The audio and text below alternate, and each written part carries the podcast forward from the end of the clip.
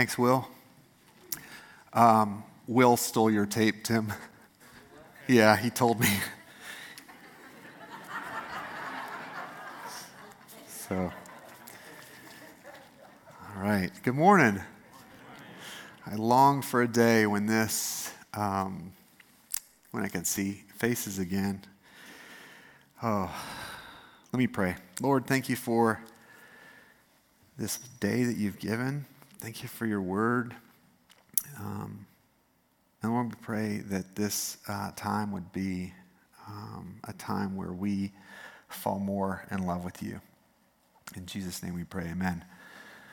My name is Andy Fetzer.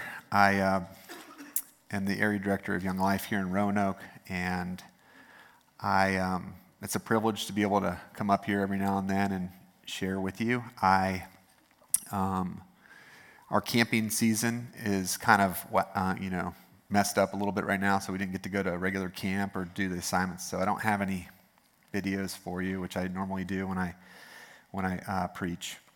The passage that we're going to be looking at, examining this morning, is probably one that uh, a lot of you are familiar with, and it's probably one that some of you have never heard before.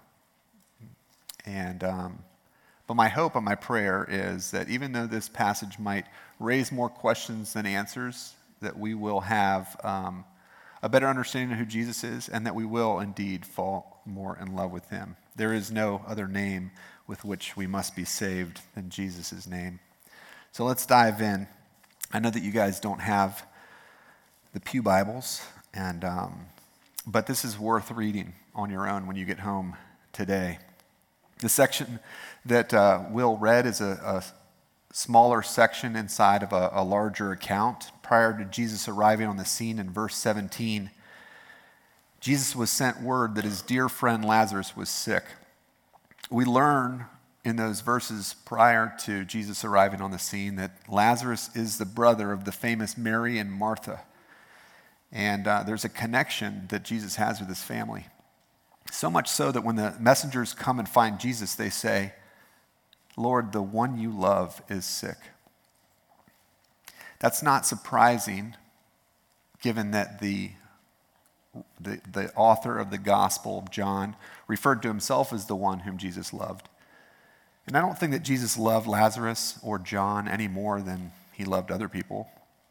I think the difference was that Lazarus and John really knew how much Jesus loved them. And if we get nothing else out of this time, I think that's enough. That we would really know and really believe the truth that Jesus really loves you. And we see this demonstrated in Lazarus' life by the end of this account, and shortly after that, we see it demonstrated for all the world. But we'll get to that in short order. Last week, a week ago, uh, exactly, I was at a Young Life camp. Uh, it was an adventure discipleship camp with uh, some really good friends of mine, some high school buddies of mine. And um, one of my friends, one of my high school friends, had a medical emergency. And um, it was really scary. I mean, it was probably one of the, the top scariest times of my life. And um, it was going to involve hospital trip and some other things. And it was a freak thing uh, nothing that we really could have done to prevent it. And um, I called this boy's dad, who I know and I have a good relationship with. And as the phone is ringing, I'm thinking, how am I going to communicate the seriousness of this without creating undue panic? And I honestly don't, don't even know why I was calling in terms of like what he could do. He was three hours away. Before I finished telling him uh, the details, he's like, I'm on my way. But I'm on my way. I didn't have to convince him to come up. I didn't have to be like, hey, you should probably come on. He's like, I'm on my way. No hesitation. That's what we expect from a loving father. That's what we expect. But oddly enough, in this account, Jesus doesn't do that. He waits where he is two more days. And I think for a lot of folks, that frustrates us a little bit. When he gets to Bethany, the town of Bethany, Lazarus has already died, and he's been dead for four days. So, assuming the time frame of it is the messengers are sent to tell Jesus that Lazarus is sick. Um, it took a day to get there, and while they were going, Lazarus died. Jesus stays there two more days, and then he travels a day to get there. Lazarus has been dead four days. Lazarus' sisters, Mary and Martha, heard that Jesus was coming. Martha runs out to Jesus, and Mary stays behind. And I think if you know anything about Mary and Martha, Martha always gets a bad rap, and Mary gets, you know, she's the, she's the one. And, but Martha runs out. She's like, ah. she runs out and she says, Lord, if you'd been here, my brother would not have died. I think all of us have said that in our lives. Lord, if you'd been here, my brother would not have died. Lord, if you'd been here, my dad wouldn't have had a heart attack. Lord, if you'd been here, my parents would still be together. Lord, if you'd been here, I wouldn't be bullied at school. Lord, if you'd been here, I would have made the team. If you'd been here, I would have gone to, and just fill in the blank. We wouldn't have COVID. Like, fill in the blank. And I think we say that, and it's more of an indictment, not on Jesus' inaction to our problems, but an indictment that we need him and want him and desire him so. In The Hobbit or Lion, the Witch, and the Wardrobe, Gandalf says, I, what, I don't know what it was. He's the Hobbit. Yeah, right. He says, um, it is a, yeah, he's in the Hobbit. He says, um, what's I think, Lion, the Witch, and the Wardrobe? That'd be funny if he showed up there. he says, a wizard is never late nor is he early. He shows up precisely when he means to. Well, Jesus, he shows up precisely when the Father wills him to, right on time. And like a, a, good play or a movie, the hero shows up almost a little too late for our comfort, but it's always right on time. And Jesus shows up. And that's what happens here as well. It's been four days. I, I didn't use my notes, I went too far. Jesus' delay in coming to Bethany was not an accident, and neither is his timing in how he deals with us and our sorrow. And then Jesus has a conversation with Martha. Martha says, If you'd been here, my brother would not have died. Verse 22 says, But I know that even now God will give you whatever you ask. And Jesus said to her, Your brother will rise again. What a what a sweet promise. And Martha said, I know he'll rise again in the resurrection at the last day. And Jesus said to her, This is what we're talking about the I am statements, that, that only God could be these things. Jesus says, I am the resurrection and the life. He who believes in me will live, even though he dies. And whoever lives and believes in me will never die. Do you believe this? Do you believe this? It's not just a question for Martha, it's a question for us as well. She said, Yes, Lord, I believe that you're the Christ, the Son of God, who is to come into the world. Martha went to get Mary, and Mary goes out to see Jesus where Martha met Jesus. And she says this profound, unique statement to Jesus. She says, Lord, if you'd been here, my brother would not have died. Says the exact same thing that Martha said. You might be thinking, like, could you not have come out with your sister? I just talked about this. But Jesus meets us uniquely and individually in our sorrow and our grief and our mourning for Martha needed a theological discussion. She needed some truth. She needed to talk it out. Mary just needed someone to cry with.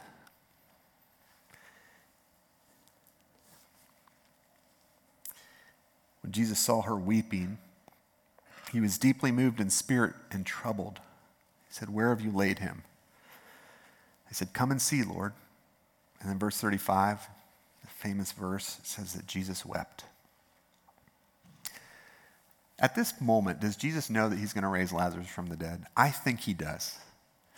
He has a discussion with his disciples before he arrives on the scene in verse 17, and he says that this sickness will not end in death. It won't terminate in death. It might pass through death, but it's not going to end there. I really do think that Jesus at this point knew that he was going to raise Lazarus from the dead. I, I can't prove it, but I think he knew he was going to do it. He had also raised other people from the dead. I'm thinking that he's like, we're going to raise Lazarus from the dead. But he still weeps. So why does he weep? If he knows the outcome, if he knows what's going to happen, why does he start crying? Why is he weeping? It's not even just a, a it's not even just like little, like little watery eyes. He's weeping. I think he's weeping not because not because he doesn't think that Lazarus is going to raise from the dead or that the ending is going to be awesome.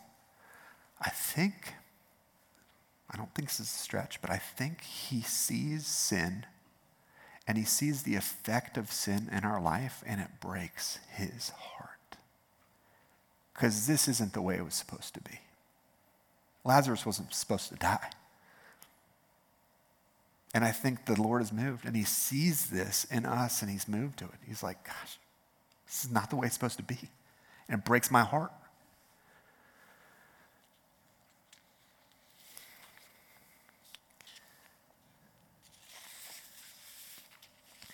So Jesus, once more deeply moved, came to the tomb. It was a cave with a stone laid across the entrance. Does that sound familiar? He said, Take away this stone. Even in Jesus performing this miracle, his followers get to play a part. And he's saying, Hey, I need you to move that stone back. For the miracle to happen, you guys got to participate in this.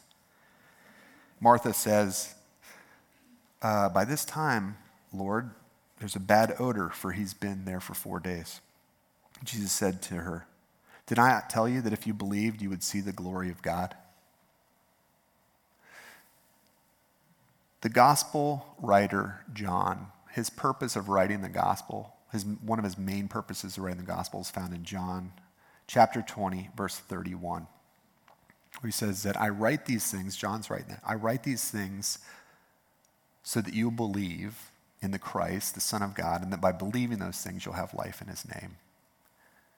That the whole purpose of the gospel of John is to show the glory of the Father through the glory of the Son. And the Son displays the glory of the Father perfectly. And this is a great and wonderful example. This actually is the last miracle before the Passion. And this is the, the miracle that broke the, the straw of the Pharisees' backs, put into motion what was going to happen at the Passion. And Jesus said, if Lazarus didn't die, you wouldn't see the glory of God the way you're going to see it. So they rolled the stone away, and then Jesus prayed a little prayer. And he says, Father, I thank you that you have heard me. I knew that you always hear me, but I said this on behalf of the people standing here, that they may believe that you sent me. And then he said, in a loud voice, Lazarus, come out. The dead man came out, his hands and feet wrapped with strips of linen and a cloth around his face. When Jesus prayed this prayer, did Mary and Martha know at this moment that their brother was going to be raised? I don't know if they did. They might have assumed that this was just a graveside prayer, like a, a sending off of like, hey, this, we're going to pray. And when they sent word to Jesus, they didn't say, come quickly, heal our brother. They just said, just tell Jesus that our brother is sick. It's a prayer, really. They're not dictating to Jesus or the Father what they want. They just say, This is where we find ourselves. And we trust that you will do what you will to do. Oftentimes, I want to dictate to the Lord how I want Him to solve my problems. Maybe it's just enough to just tell Him and then trust Him to deal with those things, especially in this time that we find ourselves in. Man, I, I know that a lot of prayers are going up, and we want a fix. But maybe it's enough to just go to the Lord and say, This is what it is. This is how I'm feeling. Do what you will. When Lazarus is called out of the tomb, here's the craziest part. I don't know. This is one of those things where, for people that don't believe that Jesus is who he says he is, it's, you can't wrap your mind around this. This doesn't happen. Dead people don't come alive. But we have to consider the, the power of the voice that speaks Lazarus' name. It's the same power that spoke your name. called you out of your deadness, called me out of my, my deadness. It's the only voice that can raise the dead. That's why he's the resurrection and the life. And at the very end, he says, Take off the grave clothes. It's one of those verses where you'll skip over it. You'll be like, ah, oh, I take off the grave clothes. And you just go, keep on going to the next thing. I think Will even talked about this, where John writes these significant things in Scripture, and we miss it most of the time. He says, Take off the grave clothes. How many of us are redeemed, have become new creations in Christ, have surrendered our, our lives to Jesus, still walk around in our grave clothes. We still walk around with, with those clothes that, of fear and anxiety. Some days I choose to put those clothes back on. It's the craziest thing. You know, the clothes that reek of unforgiveness and selfishness, those clothes. How many of us? I, I, think we're still redeemed, and that can't change. That's what I believe. But for some reason, we're walking around in these dead man's clothes. We're not acting free. I used to tell this story. Uh, it's an analogy it, to high school kids, so it might not land and Quig might get some calls. They, come, they go to Quig, right? I'm gonna, should I tell it? All right, I'll tell it. I'll tell it. Don't call Quig. Call me. I used to have this dog. I love this dog. I mean, he was the best. I mean, he was, we would, I would put a leash on him and we would walk around the neighborhood every day. I love this dog. But one day, this dog died. Ah, it was the worst. I mean, you've been there. It stinks. I didn't want the tradition to die. So I put the leash on the dog and uh, I took him for a walk. My neighbors thought I was weird. It was more of like a drag than a walk because I was dragging my dog around the neighborhood. But I, I just wanted to keep, oh, that feeling of just kind of walking with my dog. And he wasn't really walking, you know what I'm saying? Like, and uh, my neighbor, he was like, Fats. He was concerned for me. He said, Fats, what are you doing? I'm walking my dog. Your dog is dead. I know. You're scaring my children. That's messed up. You know what else is messed up? When we keep holding on to the things that the Lord has freed us from. He's like, stop walking the dead dog. Stop walking the dead dog. Take the grave clothes off live into the truth of who the Lord has set us free to be.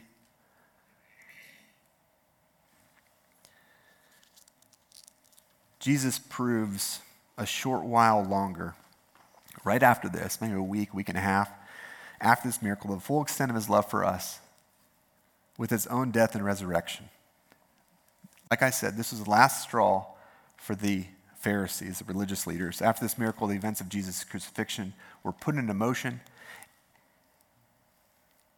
and Jesus, in essence, takes Lazarus' place in the tomb. It's crazy to think about. He calls Lazarus out of this tomb, and a week later, he goes into the tomb. He substitutes his life for Lazarus's and ours. He takes our place. It was the only way to save us. It's so beautiful when you start thinking about it like that. It's not just that he rose, he raised Lazarus from the dead, he actually took Lazarus' place. Romans 5 8. But God demonstrates his love for us in this that while we are still sinners, Christ died for us. That's the gospel. That's the good news. That's the best thing. That's the thing that we should wake up every morning going, all right, I'm alive. Let's rock and roll. He takes our place. And Jesus is the resurrection because it's his defeat of death that gives us life. full life. And he's life because in him was life. And that life was the light of men. And that light of Christ should shine into the dark and decaying places when we move the stone back. That's what we get to do. In the world that we find ourselves in, especially today, we get to be that light because we have the life, because Jesus is the life.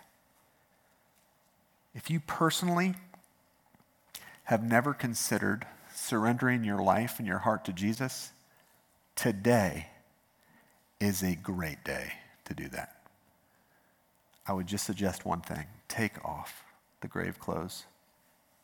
Thank you. Amen.